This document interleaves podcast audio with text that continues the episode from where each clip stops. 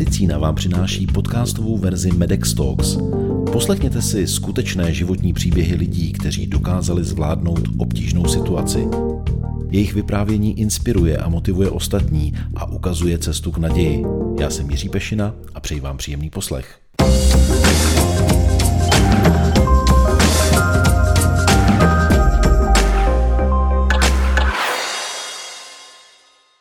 Je průkopnicí onkofyzioterapie v České republice.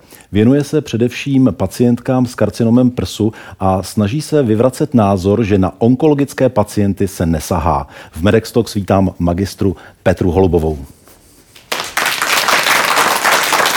Petro, vítejte. Petro, já jsem řekl, že jste průkopnicí onkofyzioterapie v České republice.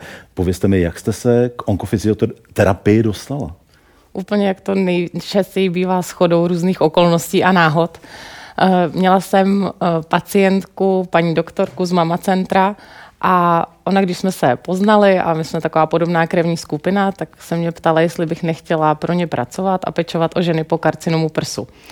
A vybavuju si to jako dneska, je to deset let zpátky a já jsem tak na ní koukala, říkala jsem, helejte se, ale ono se na ně moc nemá sahat a nemá se s nimi nic moc dělat tak ona říká, tak to je škoda, no, tak třeba kdyby vás někdy napadlo, jak nám můžete pomoct, tak budeme rádi. A potom jsem byla na mateřské dovolené s jedním synem, s druhým synem. A když jsem se rozhodovala potom, jak začnu pracovat zase po rodičovské dovolené, tak jsem hledala nějakou specializaci a to jsem chtěla vždycky, protože jinak fyzioterapeut, teď si trošku kopnu do své řady, on opečuje všechny, ale nikoho neupé pořádně, jako ve smyslu toho, že nezná zákulisí léčby, vedlejší účinky třeba nějakých medicamentů. A když jsem se rozhodovala teda, jakou cestou se vydám, tak mi ta paní doktorka úplně tak jako vyvstala na mysl a říká jsem si, to není možné, že by pro ty onkologické pacienty nebyla možná nějaká následná péče. A tak člověk pátral a dozdišťovala se mi třeba v zahraničí, jak to chodí. A pak bohužel, bohu dík, přišel covid, takže jsem měla spoustu času na to se dovzdělat. Ale vy jste prý jediná v České republice, kdo se této oblasti věnuje. Jak je to možné?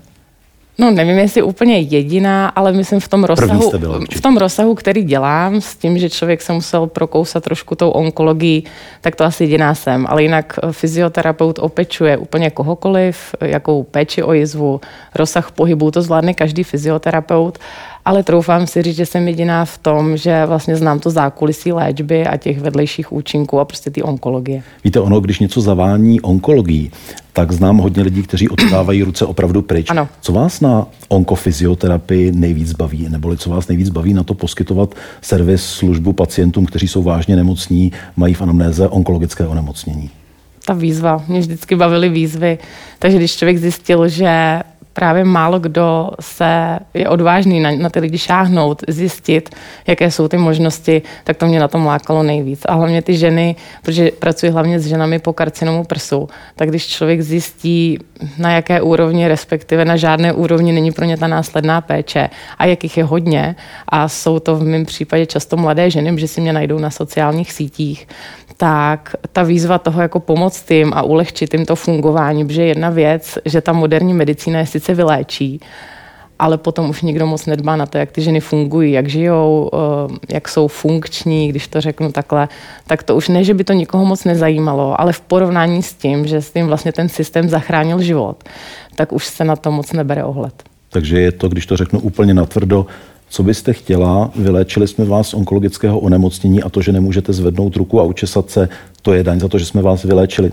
Panuje i takový názor? Takový Panuje tvrdý i takový názor. názor. Je to tvrdý, ale vlastně ten systém takovýhle je, je takhle nastavený a samozřejmě na té misce váh se nic nevyrovná tomu, že tím, že nám se život zachrání a nikdo to ani nezlehčuje nebo neponižuje. Ano, je to zaplať pámbu za to, že to tak je, ale potom ty ženy jsou často bezprizorní, opravdu ne, neví moc, co dělat, jsou v invalidních důchodech, jsou to třeba mladé ženy, tak mi potom přijde taková škoda, že vlastně se, nikdo se o ně nestará, nikdo o ně potom nepečuje. A první vlastně možnost, kdy se setkají s nějakou následnou péči až v lázních, která je zhruba tři čtvrtě rok až rok po ukončení léčby a to je vlastně všechno, co jim člověk může nabídnout jako v dnešním systému, tak to se snažím změnit.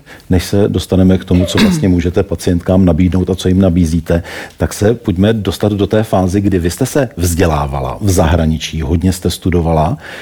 Teď jste byla už teoreticky připravená, ale potřebovala jste ty pacientky. Mm-hmm. A mhm. tady panoval opravdu názor, že by se na onkologické pacienty sahat nemělo. To znamená, jakým způsobem vy jste začala komunikovat s lékaři tak, aby vám začali důvěřovat, aby si uvědomili, že fyzioterapeut není masér mm-hmm. a aby vám ty onkologické pacienty vlastně začaly posílat tam nastala výzva číslo dvě. A to informovat, ať už lékaře, ale informovat i fyzioterapeuty, protože bychom se to ve škole nikdy neučili. A vlastně jakákoliv metoda, technika, tak na prvním místě kontraindikace je onkologický pacient. I hlavně teda v té aktivní léčbě. Ale jak to všude bylo zmiňované na tom prvním místě, tak asi nějak vzniklo právě to povědomí, že teda se na ně nesmí šáhat už nikdy a vznikla taková, já vždycky říkám šedá zóna, on je to spíš teda černá díra v tom, v tom systému, že opravdu ta péče pro ně není dostupná. A když už jsem se teda dozdělala, tak jsem si říkala, jakým způsobem to uchopit, takže jsem začala přednášet pro lékaře, tam jsem se vždycky nějakým způsobem propracovala. Uh, začala jsem přednášet na třetí lékařské fakultě pro fyzioterapeuty. Eh, začala jsem šířit osvětu na Instagramu pro pacientky, aby vlastně všechny ty skupiny, které nebyly informované, začaly být informované. No ale jak to bylo po covidový období, tak opravdu těch pacientek bylo hrozně málo. Takže už jsem si říkala, tak tudy cesta nepovede, tak hold, prostě to vzdám a nebude to ono. A v tu chvíli vlastně přišla jedna moje kamarádka s tím, že ji onemocněla její dcera eh, rakovinou eh, kosti a jak člověk je tomu ještě blíž a zjistí, že opravdu pro ty ženy, a tak tohle bylo dítě, tak pro ty lidi, jak není žádná následná péče, tak o to víc jsem se tak jako zakousla a říkala jsem si, to se musí změnit. A o to víc ve chvíli, kdy mm, ta dcera ty mojí kamarádky to nepřežila. Takže je to taková, tak mě to tak jako nakoplo a od té doby, jak se člověk tak jako ještě víc zakousne a řekne si, ne, to se prostě musí změnit, tak vlastně od té doby to postupně tak jako jde nahoru a myslím, že to povědomí se postupně zvyšuje. Já jsem v úvodu říkal, že se věnujete především tedy pacientkám s karcinomem prsu. Ono to má svůj důvod, proč ten zásah není širší, proč vlastně neposkytujete servis všem onkologickým pacientům, ale vybrala jste si určitý, um, určitou skupinu pacientek mm-hmm. s určitou diagnózou. Zkuste prosím vysvětlit, proč to tak je. Já jsem si nejdřív naivně myslela, že budu poskytovat péči všem onkologickým pacientům. Teď neříkám všem jako ve smyslu toho počtu, ale všem těm odvětvím po karcinomech, eh, prostaty, eh, neurologických onemocněních. Jenomže potom člověk zjistil, jak i ta léčba jde neuvěřitelně dopředu, aby člověk eh, zvládnul vlastně sledovat i ten vývoj a zná to zákulisí té léčby, tak jsem potom nakonec skončila už jen po karcinomu prsu. A asi i protože mi to bylo nejbližší, tak přece jenom mm, jsem žena a těch žen je hodně a ta terapie je potom moc hezká, protože tam stačí strašně málo k tomu, aby jim se, troufnu si říct, opravdu zlepšila kvalita života. Hmm. Pojďme si chvíli popovídat tedy o těch technikách, které jako fyzioterapeutka vlastně můžete pacientkám nabídnout. Už jsme začali mluvit o nějakém omezeném pohybu, hmm. který může být třeba v důsledku špatně umístěné jizvy nebo špatně se hojící jizvy. Co všechno tam řešíte?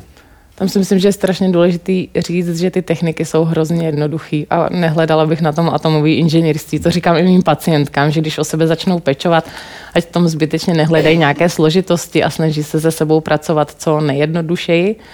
A spočívá to převážně v tom, že ženy jsou nejčastěji po operaci, takže pečujeme o jizvy, aby vůbec věděli, že o ty jizvy je důležité pečovat, protože z úst lékařů, a to teď nemyslím nic proti, vlastně zazní, tak pečujte o jizvu a masírujte si ji.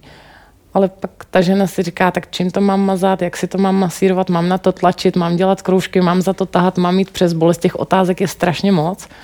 A zrovna ta péče o jizvy je jedna z nejdůležitějších, aby tam nedocházelo třeba i k překážce, k toku lymfy, aby ty ženy neměly lymfedémy což je druhá věc, kterou řešíme nejčastěji, otoky vlastně po těch operacích.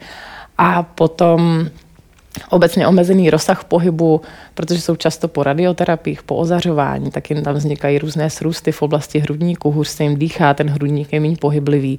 Takže ty techniky jsou opravdu úplně základní, jednoduché, protáhnout, uvolnit, říct, jak pečovat o jizvu, a v podstatě je trošku i vrátit do toho normálního fungování. Ono je potřeba říct, že vlastně klientky si eh, to sezení musí zaplatit, to není hrazené z prostředků zdravotního pojištění, veřejného zdravotního pojištění, ale abychom to uvedli všechno na pravou míru, to není o nějakém dlouhodobém eh, pracování s klientkou, protože, jak jste řekla, jsou to věci poměrně jednoduché, hmm. ale je potřeba všechno vysvětlit, naučit a víceméně se to dá udělat v jednom, ve dvou sezení. Je ano, to tak? ano, já na mám při té první terapii vlastně hodinu a půl a za tu dobu probereme spoustu věcí. Takže za mnou jezdí, teď nevím, jestli říct bohužel nebo bohužel, prostě ženy z celé republiky.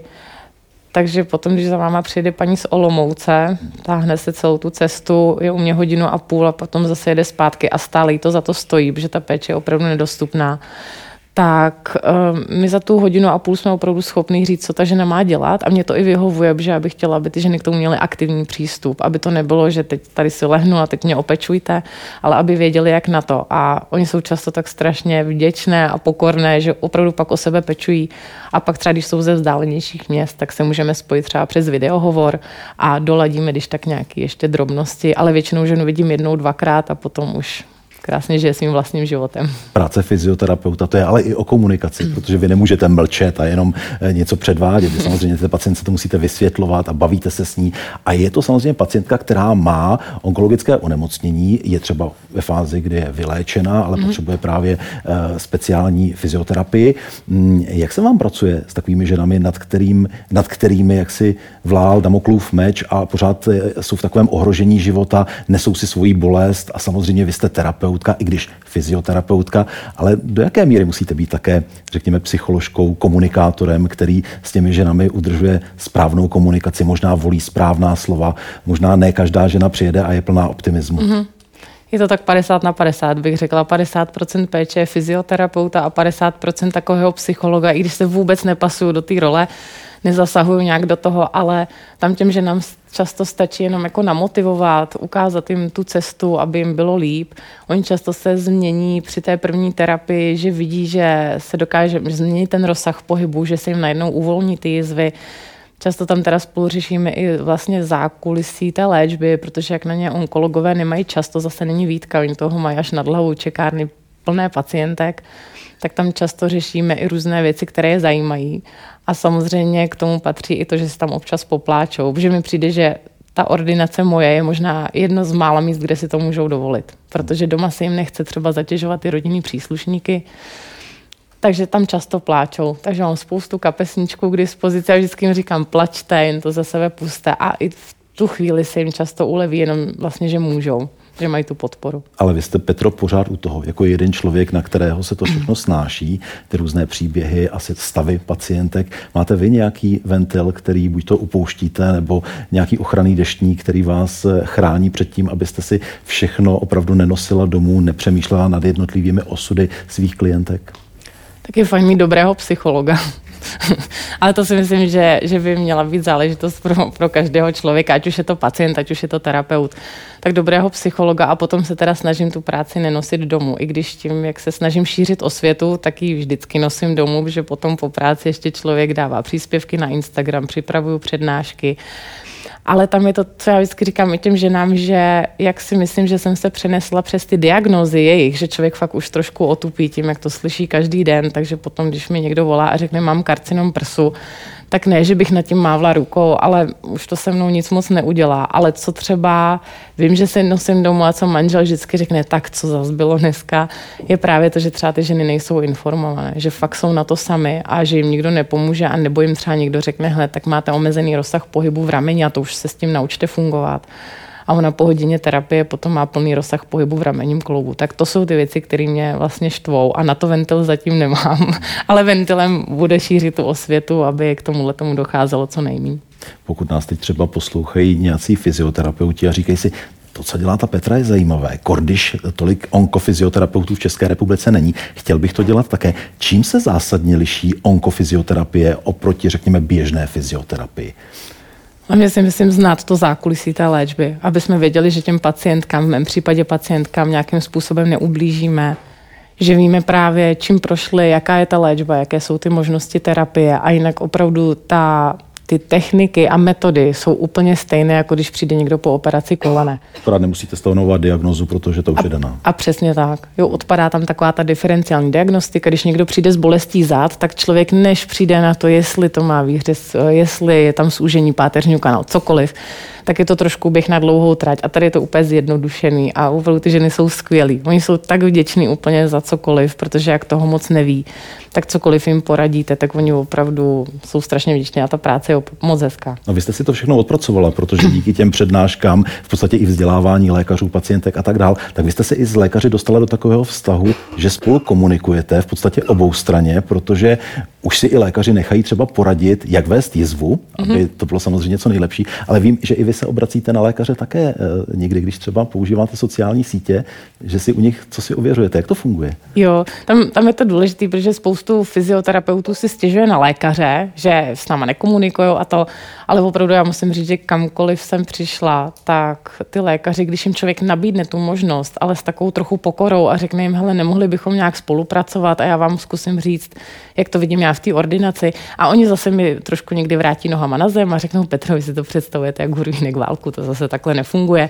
Tak se tak postupně doplňujeme a pro mě je to výhoda, že mě vlastně respektují, já respektuji je, takže když cokoliv potřebuju právě vyřešit, ať už z plastiky, z chirurgie, z onkologie, z diagnostiky, tak si opravdu vycházíme vstříc a často mi třeba kontrolují ty příspěvky na Instagram, abych já měla i jistotu, že to je opravdu takhle všechno v pořádku a že to je podle těch nejmodernějších eh, technik a přístupů. Tak to byl zajímavý vhled do onkofyzioterapie. Moc vám děkuji za milé povídání. To byla magistra Petra Holubová. Děkuji.